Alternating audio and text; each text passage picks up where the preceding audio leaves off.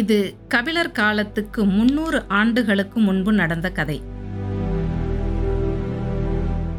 அப்போது வடவேங்கடம் தென்குமரி என்று தமிழ் நிலத்துக்கு எல்லையோ பெயரோ கூட உருவாகிவிடவில்லை.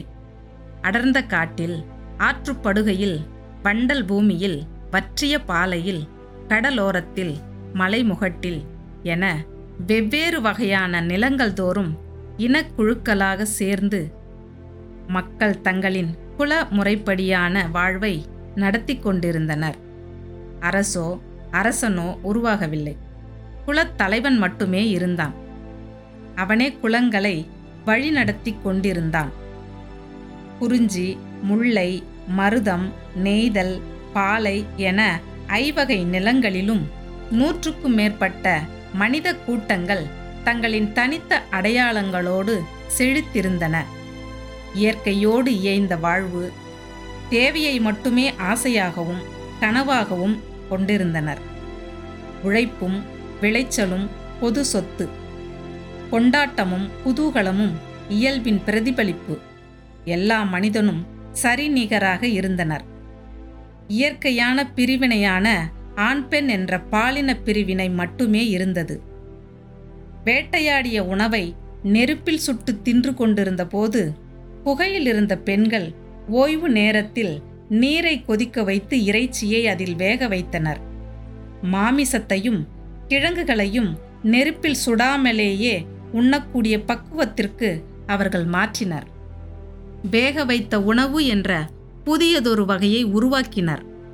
அன்றிலிருந்து நெருப்பில் சுட்ட உணவுகளுக்கு ஆண் உணவு என்று பெயராயிற்று.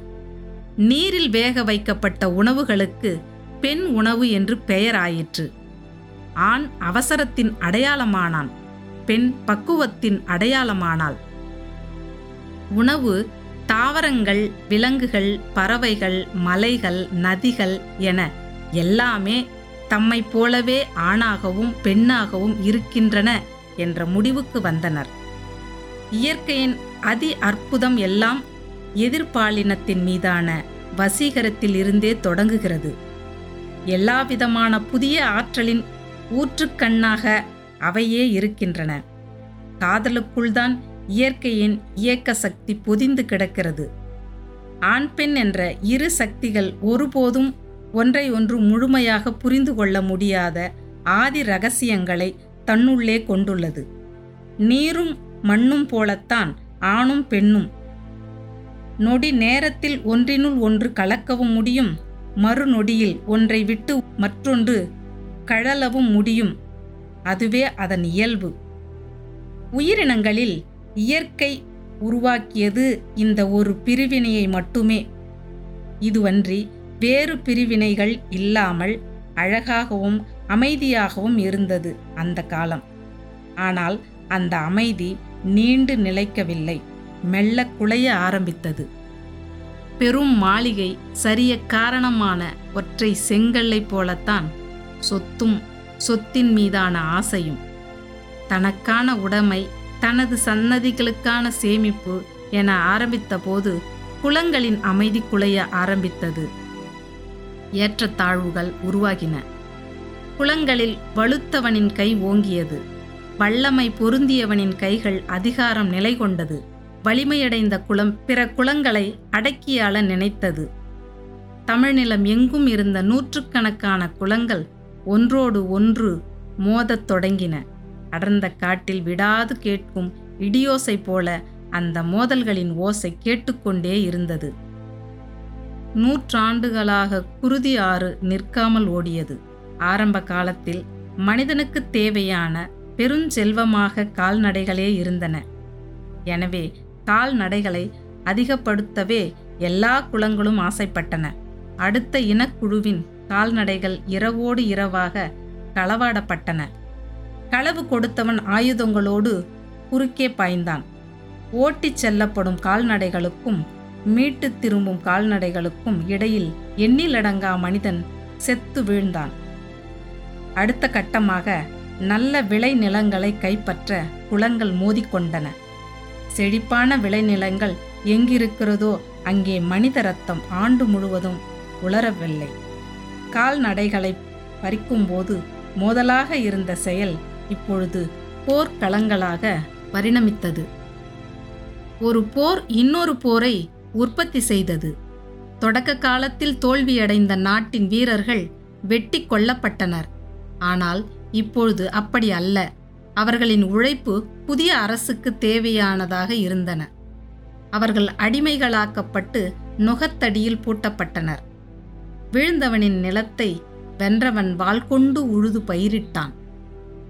பிறர்மண் உண்ணும் செம்மலே என்று அவர்கள் போற்றப்பட்டனர்.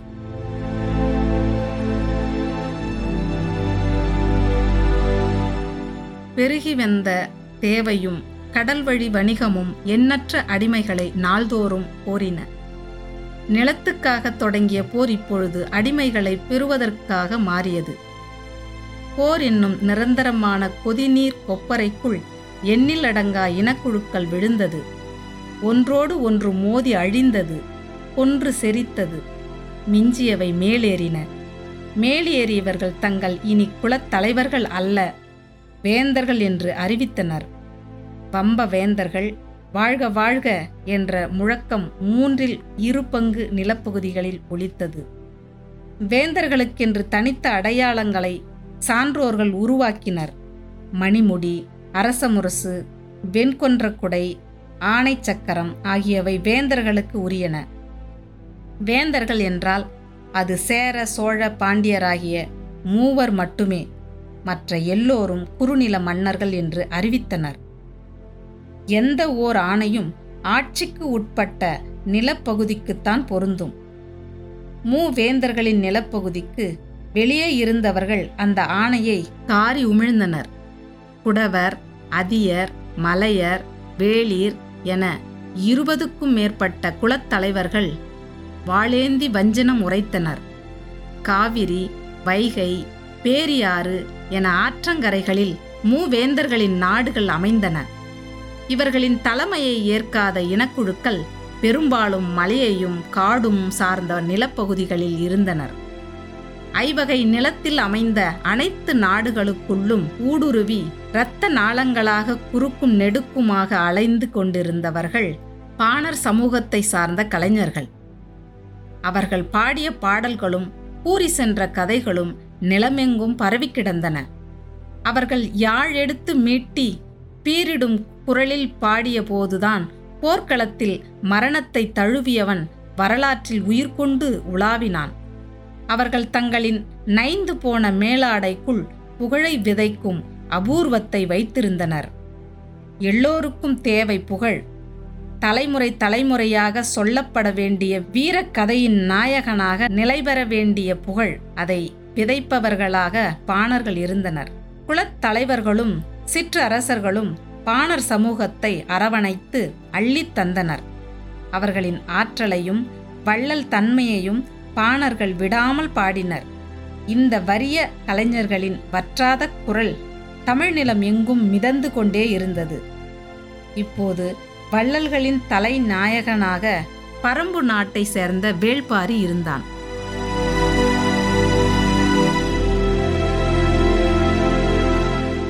அவனது ஆளுகையும் ஆற்றலும் வாரிக் கொடுக்கும் வள்ளல் தன்மையும் நிலமெங்கும் பரவின. நாடுகள் தோறும் பாணர்கள் பாரியை பாடிய பாடல்களை பாடிக்கொண்டே இருந்தனர். தங்களின் பசியை போக்க யாரும் இல்லாத காட்டுப்பகுதியில் கூட காலில் சலங்கை கட்டி துடிப்பறை முழங்க பாரியை பற்றி பாடினால் பசி பறந்து போவதாக அவர்கள் பேசிக்கொண்டனர். பசித்தவர்களின் குரலாக பாரி மாறியதால் எல்லா நாட்டுக்குள்ளும் நிறைந்திருந்தான். அதோடு நிற்காமல் அவனது புகழை உச்சத்துக்கு கொண்டு போனது முல்லை கொடிக்கு தேரை தந்தான் என்ற கதை. இந்த கதையை கேட்கும் ஒவ்வொருவரின் மனதுக்குள்ளும் ஒரு பச்சிலங்கொடி துளிர் விடுகிறது. இது உண்மையோ பொய்யோ தெரியாது. ஆனால் இந்த கதை தம் குழந்தைகளுக்கு தம் சுற்றத்தாருக்கு தம் சமூகத்துக்கு தம் வேந்தனுக்கு மிக அவசியம் என மக்கள் நினைத்தனர்.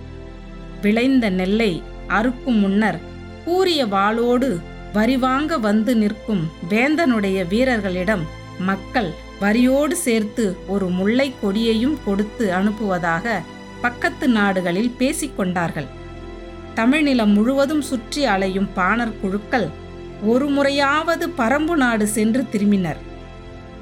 எல்லா மன்னர்களிடமும் பரிசல் பெற்ற பாணர்கள் பாரியிடம்தான் கருணையை பெற்றனர். கருணை வற்றப் போவதே இல்லை. அது அவர்களின் நினைவுகளில் சுரந்து கொண்டே இருந்தது. பாணர்கள் தங்களின் நினைவில் இருந்து மட்டுமல்ல நினைவு மறந்தும் பாடும் பாடலாக பாரியின் பாடலே இருந்தது. புகார் நகரில் நாளங்காடியில் காவல் புரிந்த ஒரு வீரன் கடை வீதியில் அலைந்து கொண்டிருந்த பாணர் குழு ஒன்றை பார்த்து கேட்டான். பாரி பரம்பை ஆள்கிறானா அல்லது பாணர்களை ஆள்கிறானா? நாலங்காடிக்கு மிக அருகில்தான் பட்டினப்பாக்கம் இருக்கிறது. அதுதான் சோழ நாட்டு வேந்தனும் உயர்குடிகளும் வாழும் பகுதி. காவல் வீரன் கேட்ட கேள்வி விரைவிலேயே பட்டினப்பாக்கத்திற்கு வந்து சேர்ந்தது. சிறிது காலத்திலேயே மூவேந்தர்களின் அரண்மனைகளிலும் அந்த கேள்வி எதிரொலித்தது. இந்த கேள்வி தனக்குள் ஒரு பதிலையும் கொண்டிருந்தது. அந்த பதில் மூவேந்தர்களின் உறக்கத்தை குலைத்தது. மூவேந்தர்கள் எனும் பேரரசர்களையும் மீறி நிலை பெற்றிருந்தது பாரியின் புகழ். அவர்களால் பாரியை ஒன்றும் செய்துவிட முடியவில்லை. காரணம் பாரியின் மாவீரம் பரம்பு நாட்டின் நிலவியல் அமைப்பு படை வலிமை ஆகியவை எல்லாம் தான் ஆனாலும் சந்தர்ப்பத்தை எதிர்பார்த்து காத்து இருந்தனர். இந்த காலத்தில்தான் கபிலர் அருக நாட்டை ஆளும் சிறுகுடி மன்னன் செம்பனின் மாளிகைக்கு தற்செயலாக வந்து சேர்ந்தார். அன்றைய தமிழகத்தின் பெரும் புலவராக விளங்கியவர் கபிலர். கபிலரை போன்ற புலவர்களே மாற்று அரசர்களுக்குள் நுழையவும் அரசனுக்கு அறிவுரை சொல்லவும் போரை தடுக்கவும் அவசியமென கருதப்பட்ட தாக்குதலை நடத்தவும் காரணமாக இருந்தார்கள். அவர்கள் நிலமெங்கும் சுற்றி அலைந்தபடி இருந்தனர். கடற்கரையில் காய்ந்த மீனும் ஆயர்குடியின் தயிர் மத்தும் இவர்களின் பாடலில் சுவையை கூட்டின. பாலை நிலத்தின் ஊன் சோறும் குறிஞ்சி நிலத்தின் புளித்த கல்லும் தமிழ் கவிதைகளை செழிப்புற செய்தன. கபிலர் பரம்பு நாட்டுக்கும் போனதில்லை. வேல்பாரியை சந்தித்ததும் இல்லை. ஆனால் பாரியை பற்றிய பாணர்கள் மீண்டும் மீண்டும் பாடியபோது அவருக்கு வியப்பை விட ஐயமே வலுப்பெற்றது. எல்லோராலும் அதிகம் புகழப்படும் ஓர் இடத்தில் பிழைகள் மலிந்திருக்கும். யாருடைய கவனத்தையும் சிதைக்கும் ஆற்றல் புகழுக்குண்டு. அதற்கு அடிமையாகாதவர்களை அது சந்தித்தது இல்லை என்ற அகம்பாவம்தான் புகழின் ஆணிவேர். எனவே புகழால் நிலை பெற்றுள்ள ஒன்றின் மீது இயல்பான கசப்பு கபிலருக்கு உருவாகியிருந்தது. நடு அரசன் வேண்மானை காணச் சென்று கொண்டிருந்த கபிலர் பயண களைப்பின் மிகுதியால் சற்று ஓய்வெடுத்து செல்லலாம் என்று முடிவெடுத்தார்.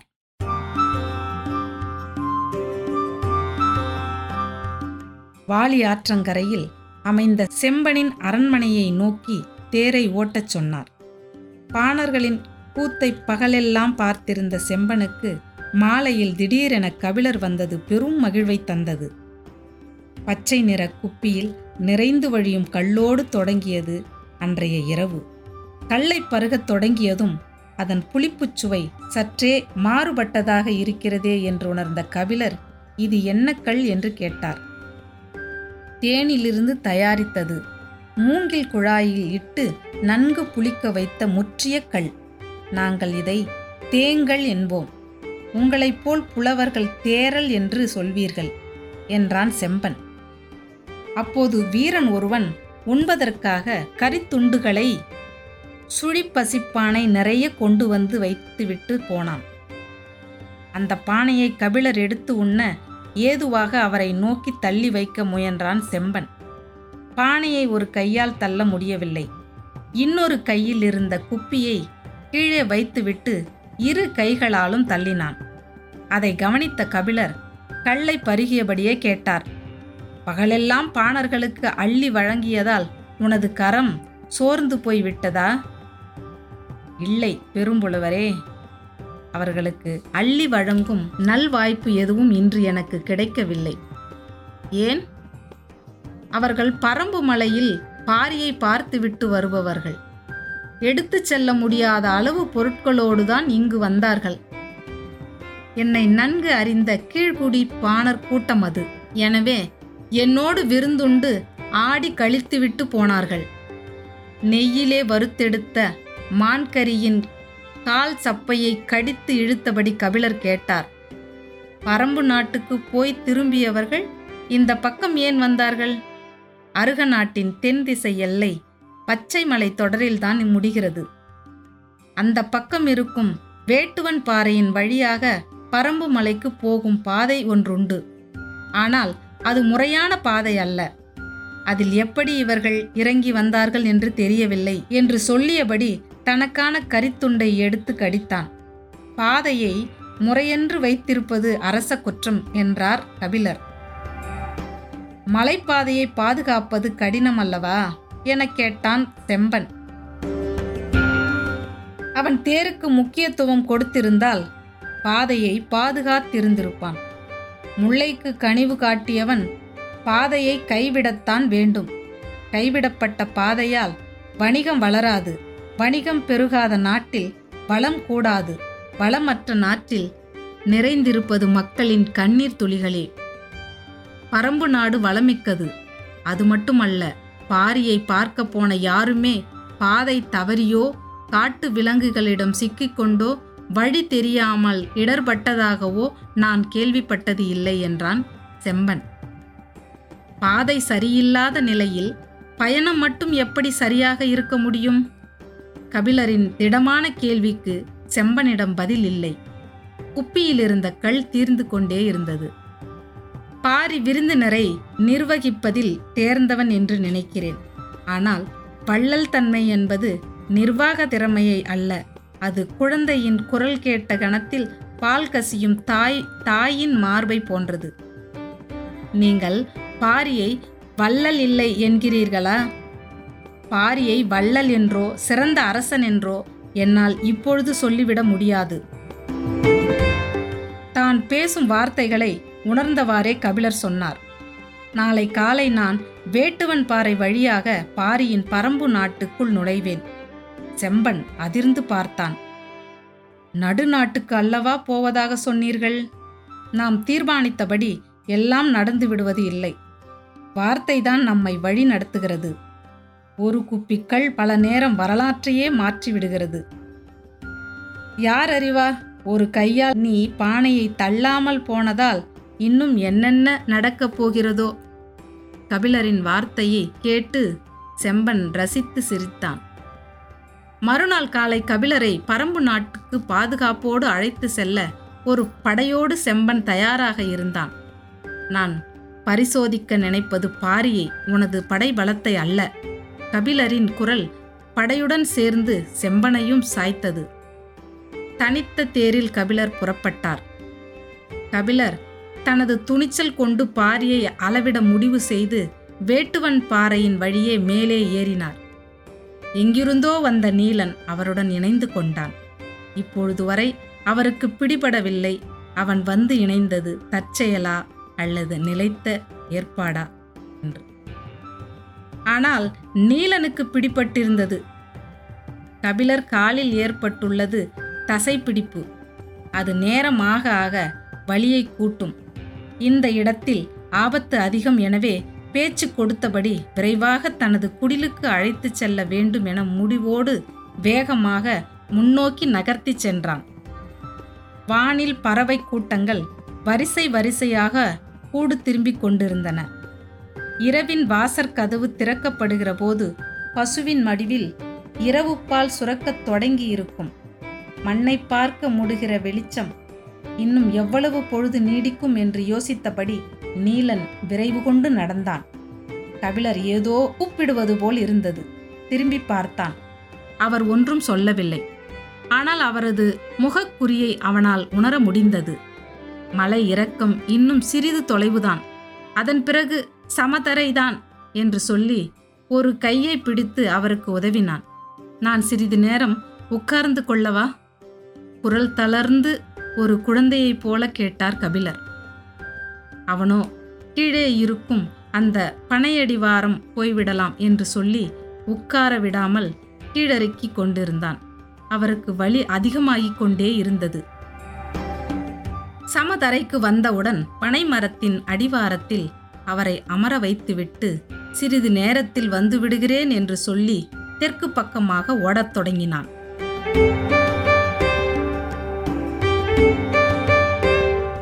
கபிலருக்கு வலி அதிகமாகிக் கொண்டே இருந்தது.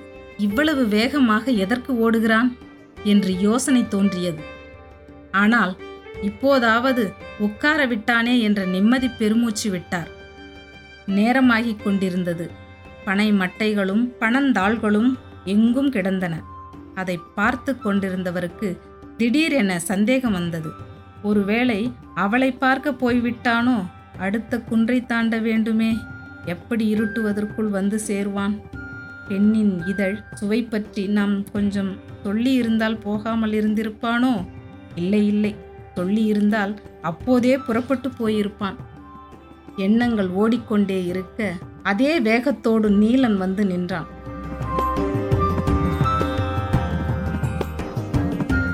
கைகளில் பச்சிலைகள் இருந்தன. அதை வாயில் போட்டு மெல்லுங்கள் என்றான். என்ன இலை இது? முதலில் இலையை வாயில் போட்டு மெல்லுங்கள். கால் வலி நின்ற பிறகு கேளுங்கள் சொல்கிறேன் என்றான்.